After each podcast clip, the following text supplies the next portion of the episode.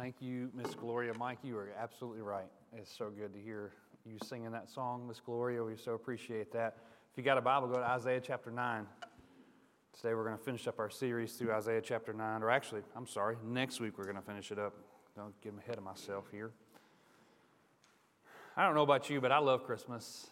Um, I've always loved Christmas. I've always enjoyed um, and I want to be honest, I've always enjoyed not only the celebration of the, the, the birth of our Savior, but I, I enjoy the, the other things about Christmas too. I enjoy the family time, I enjoy the trees, I enjoy the, the presents and stuff. A lot of my um, best childhood memories revolve around Christmas memories and that anticipation of Christmas morning and getting gifts and all this kind of stuff. Um, in fact, I think back on my childhood and uh, I, I, don't remember as many of the gifts that I received as much as I remembered the anticipation about opening the gifts that I received.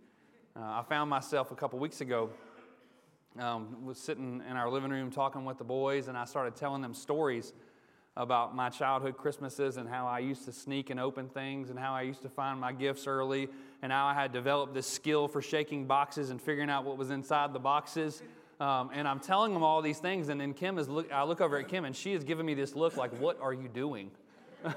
Why are you sharing this stuff?" And the next day, my Will comes up to me with a with a wrapped gift for him in his hand and said, "Dad, can you teach me how to shake boxes and know what's in them?" And I'm like, "Son, no, that's that's only a master only knows those things. You know, you're not you're not there yet, son." But uh, I do enjoy it. But I have I learned something over the years. Um, you always save your best gift for last, don't you?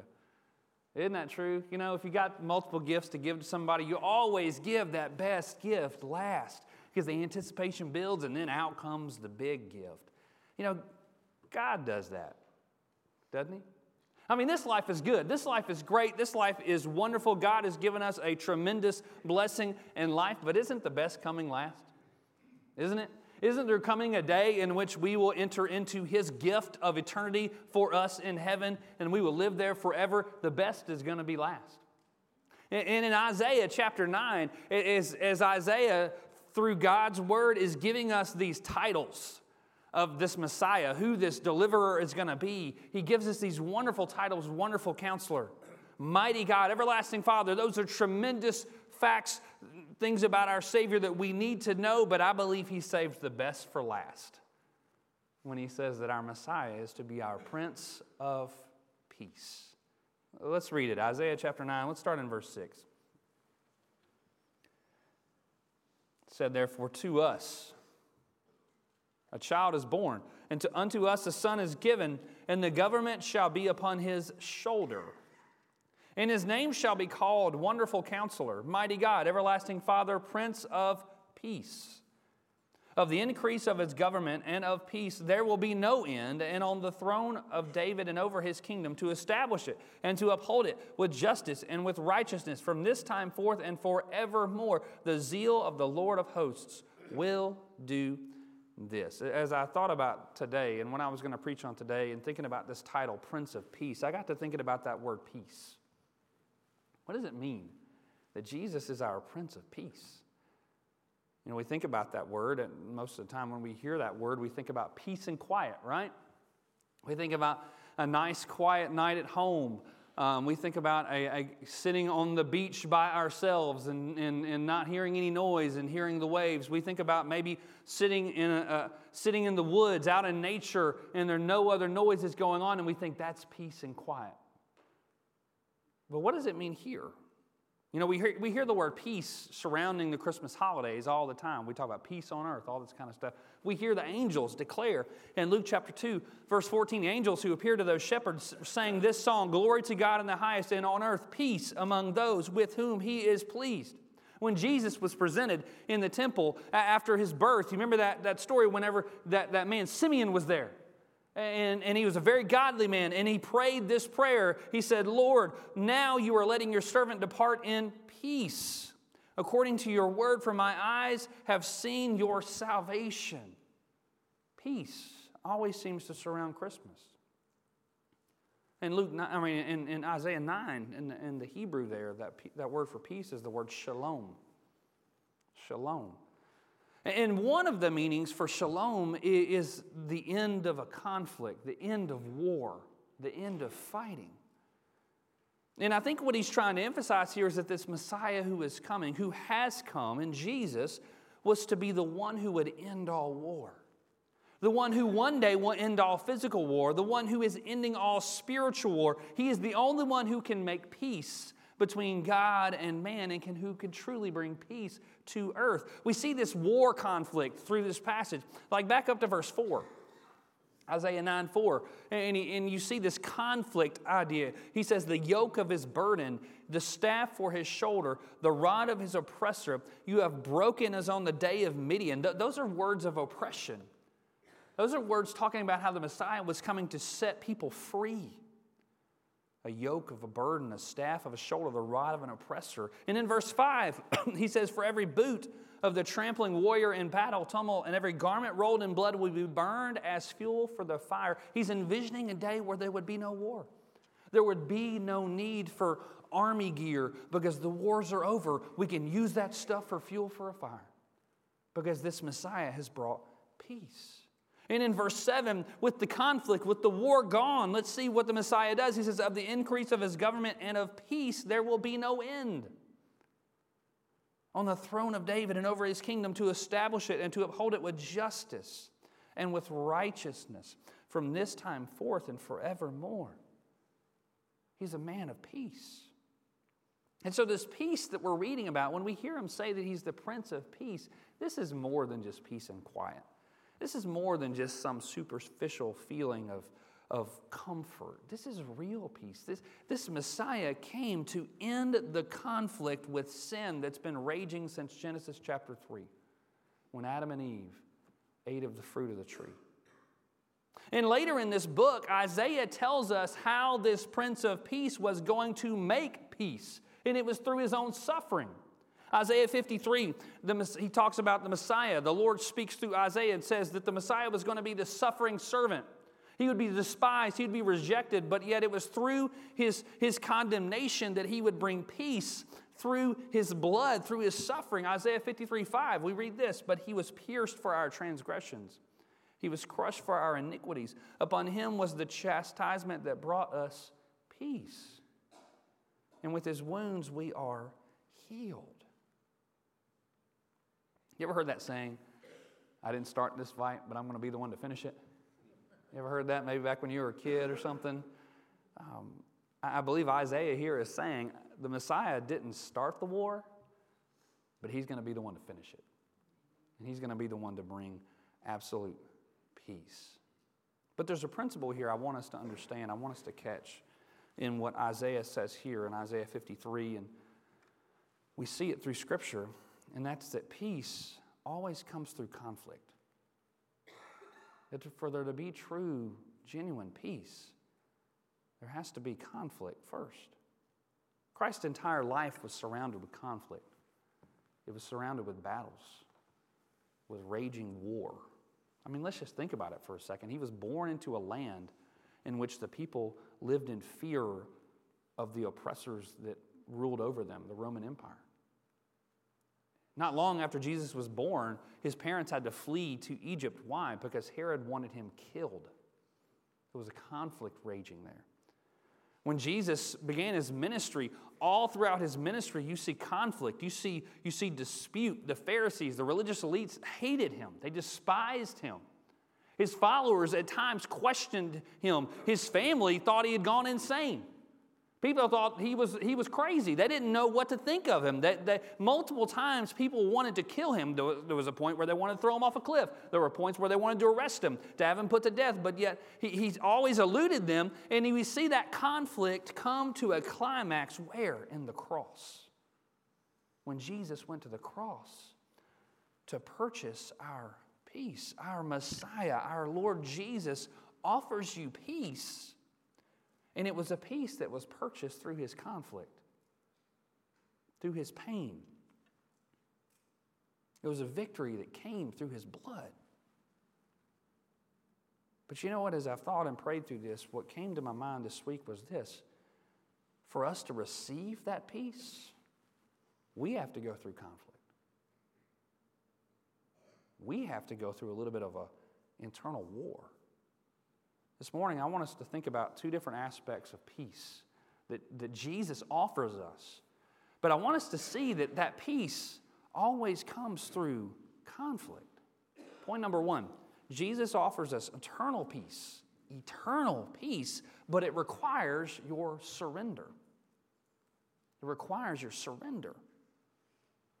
Now, whether you know it or not, whether you have admitted it or not, whether you've realized this, those who are apart from Christ are at war with God. When you were apart from Jesus, before you came to Jesus Christ, if you are saved today, you were at war with God. And if you are not saved today, the Bible tells us that you are currently at war with God. Ephesians chapter 2, verse 1 says, You were dead in the trespasses and sins in which you once walked following the course of this world, following the prince of the power of the air, the spirit that is now at work in the sons of disobedience, among whom we all once lived in the passions of our flesh, carrying out the desires of the body and the mind, and we were by nature children of wrath, like the rest of mankind. Romans 5 8 tells us that before Christ, we were enemies of God. Romans chapter 8 verse 7 says, The mind that is set on the flesh is hostile to God. For it does not submit to God's law. Indeed, it cannot. Those who are in the flesh cannot please God. That's a pretty grim picture, is it not? That's, that's a pretty, pretty dark place. And what it makes clear is that sinful man is at war with God, but Christ has made the way for peace by dying on the cross as a sinless payment for our sin. Colossians chapter 1 verse 20 says that Jesus made peace by the blood of his cross. Romans chapter 5 verse 1 says therefore since we have been justified by faith we have peace with God through our Lord Jesus Christ. We cannot we, we excuse me we, we can have the, the peace of eternal salvation but it's going to come through conflict. You know, we have to be careful that we do not take the decision of salvation too lightly. We have to be careful that we do not think that this is some easy decision or that it's something that you just utter these magical words and suddenly you are saved, because that's not what salvation is. When we invite someone to pray to receive Jesus Christ as their Lord and Savior, we are asking them to turn their life upside down. Are we not? We're asking them to completely flip their life in a different direction. To admit, to recognize that they are sinners and that they need to be forgiven. To admit that they've been living in rebellion against the one and only true and holy God. To admit in humility that they cannot save themselves and to reorient their entire life under Jesus' direction. They are no longer the master of their own life. Those are not easy decisions. That's not something you just do, uh, you know, on a whim. You're talking about asking someone to leave behind their old life and begin a new life. That's a conflict, that's a revolution. But for the peace, that eternal peace that Jesus offers to come, for that to come, that conflict must be waged. It's kind of like this. Um, if, if, you knew, if, if the doctor told you you had a tumor in your body that was cancerous, How do they get the tumor out? By pain. That surgeon has to cut on you. He has to shed your blood. He has to cause pain. He has to wound you to heal you. He, he has to make you feel worse to make you feel better. For some, they refuse to turn to Christ because the gospel makes them feel bad. Because when they hear the gospel of Jesus, they don't want to, they don't want to come to grasp, come to grips with what the gospel makes them realize. They are sinners in the hands of an angry God. That they are enemies of God. They don't want to think of themselves that way. We like to think of ourselves as good people, right? We like to think of ourselves as all nice people. Even before we came to Jesus, oh, I was nice. I just needed a little help to get saved. I just needed a little bit of help. That's not the gospel. The gospel is you were absolutely lost. You were dead in your sin, and there was no hope for you, absolutely no hope apart from Jesus. And if you want that eternal peace, you must surrender your life to Christ. You must come to the point of realizing you cannot do it. There is a raging conflict in your heart. Sin wants to rule over you. And the only hope you have is to completely lay your life before Jesus. To lay your weapons down, in a sense. To surrender to the Lord. To realize there is no negotiation with Jesus. There's no coming to Him on your terms. There's no compromise. He demands your complete surrender. And why is that? Because Jesus is not just a way to heaven, He is the only way to heaven. And it is only through surrendering your life to Him that you can have eternal peace. He offers us eternal peace, but it's going to come through the conflict of surrender. But there's another aspect of peace I want us to see. And that's this point number two Jesus offers us daily peace, but it requires your submission. It requires your submission. You know, as a Christian, we, we likely all know about the eternal peace. We, we've heard about heaven and what wait, awaits us in the next life, but sometimes in the, um, in the difficulties that we go through in this life and the hardship, we can, we can easily slip into this mindset of thinking, you know what, one day I'll have the peace that God wants me to have, but right now I've just got to get through today. I just got to suffer through. I just got to grin and bear it. You know, it is what it is, you know. I just got to deal with it. I'm never going to have that peace, but one day I will. But yet, Jesus said things like this in John 14, verse 27. He says, Peace I leave with you, my peace I give to you. Not as the world gives, do I give to you. Let not your hearts be troubled, neither let them be afraid. He was offering his disciples peace right there in the moment. And he inspired other people in the Bible to write things like this in Philippians 4 7. Paul writes, And the peace of God, which surpasses all understanding, will guard your hearts and minds in Christ Jesus. Those verses are speaking about a peace in this life, here and now. But once again, that daily peace is going to come through conflict. It's, it's kind of like that old saying that, you know, old habits are hard to break. Ever had an old habit that you just couldn't seem to get rid of, couldn't just can't seem to break? Well, that act of daily submitting our life to the lordship of Jesus um, doesn't come easily, does it? It doesn't come easy. It's not like we just automatically get saved and our lives are perfect and we are immediately obey everything the Lord told us to do. We still have to fight a daily fight against the tendency to want to take back the reins of lordship over our life. In Romans chapter 6 through Romans chapter 8, Paul talks about how oftentimes he knows the right thing to do. He says, I know the right thing to do. I know what I need to do, but yet the flesh, the flesh seems to come back up in me and I do the wrong thing. And the flesh wins out. It's like, I know I need to submit. I know I need to do the right thing. I know I need to obey Christ. I know what it is. I just can't seem to do it. I've been there.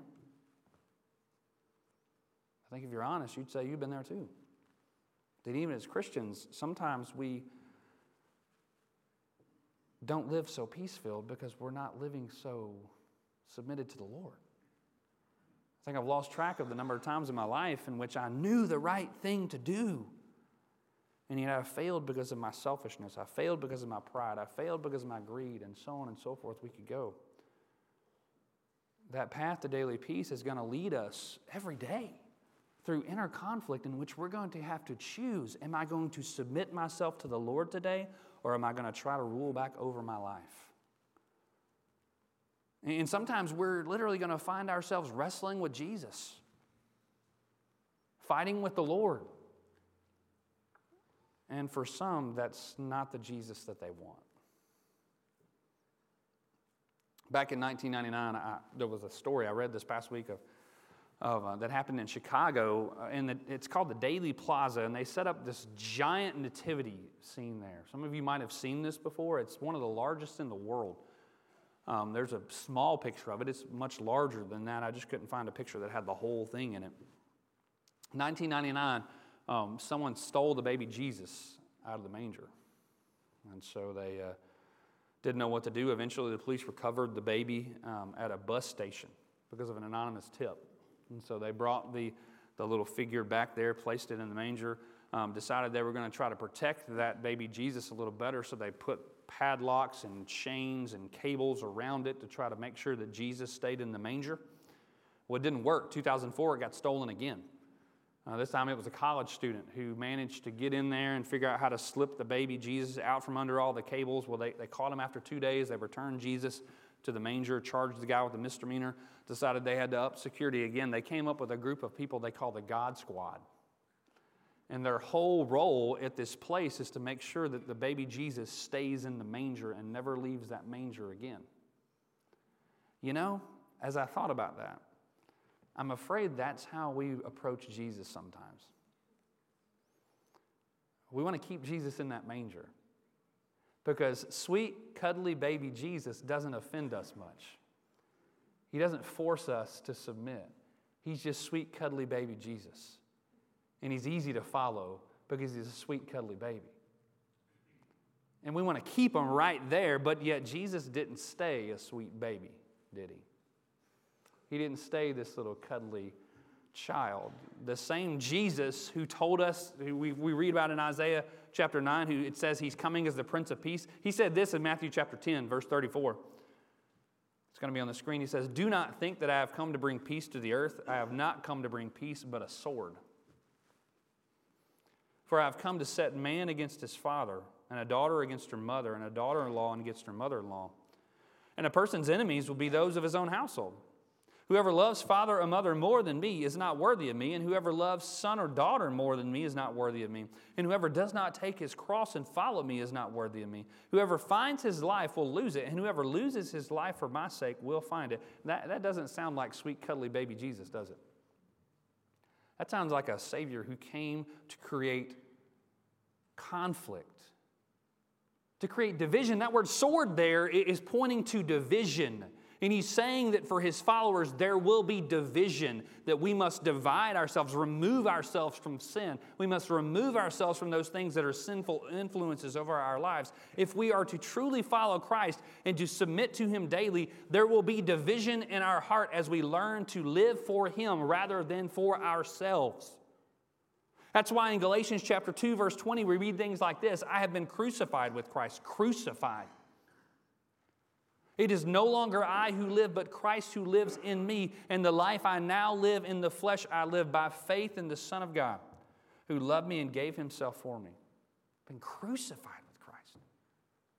That's a daily conflict of saying, I'm dying to self and living for the Lord. Luke 9 23, Jesus said this If anyone would come after me, let him deny himself, take up his cross daily, and follow me. That does not sound like an easy walk. It is a difficult path. Every day, as we live under the Lordship of Christ, we must make the decision to die to self, to die to sin, to die to our old ways, to die to the desire to be the master of our own life. And if we do not, we will never find the daily peace that the Lord wants to give us in this life. We will never find it. And there are many who never find that daily peace in Christ because they refuse to go there. They do not want to fight that fight. They do not want to, to go through that. And that peace prov- proves elusive. But when we submit to Christ's rule over our lives, every day there is a peace that will come over us. And that peace comes in a, in a form of trust in the Lord and in His will and in His way. A trust that God knows what is best for us. Uh, we begin to truly believe God's promises, even in the darkest hours. We can have that daily peace, but it's going to require your submission. Have you found that peace? Child of God, do you know that daily peace of walking with the Lord? of submitting your life to Him, of trusting His will and His way. Uh, are you able to, like Christ did in the garden, pray this prayer, not my will be done, but yours be done? Christ was in a moment of conflict because he knew what was coming. Yet, what did he do and where did he find his peace? By submitting himself to the Father. And that's what we must do. That you know you can't find that daily peace unless you first found that eternal peace.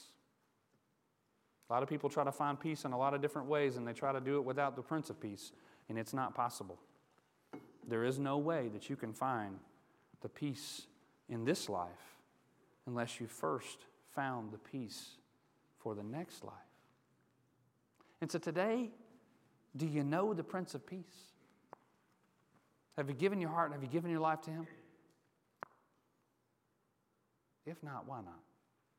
Father God, I pray that if there's someone today who is struggling with a lack of peace in their life, maybe they realize today that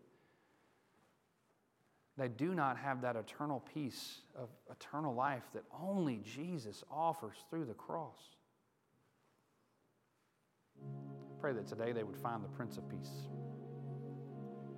and they would come to be a part of His kingdom by admitting their sin, repenting of it, asking the Lord Jesus to forgive them of their sin, making them the Lord, the Savior of their life.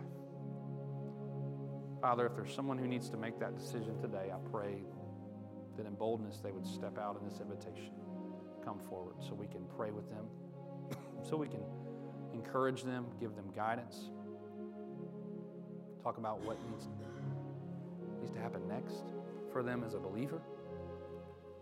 And Father, I pray for those of us who are believers in this room that maybe we're some of us are walking through seasons of life where we just don't feel God's peace. I pray that right now we would begin to examine our hearts and ask ourselves if there's some area in our life where we have, tr- have refused to submit to the Lordship of Jesus. Is there something that we're holding on to, some corner of our life where we say, I want my will, not your will, God? Father, if that's the case, I pray that today would be that day of for that individual to find the peace in this life that you offer. God, we thank you that you didn't just give us a picture of peace in the next life, you promised us we could have peace in this life. And I pray we would find it daily submitting to you and your will and your way. Father, have your way with us in this time of invitation. I pray that your spirit would move in this place and all those who need to make decisions would feel the confidence of their heart that you are leading them and they would step out and come down the aisle. And it's in Christ's name we do pray these things. Amen. Would you stand as we sing?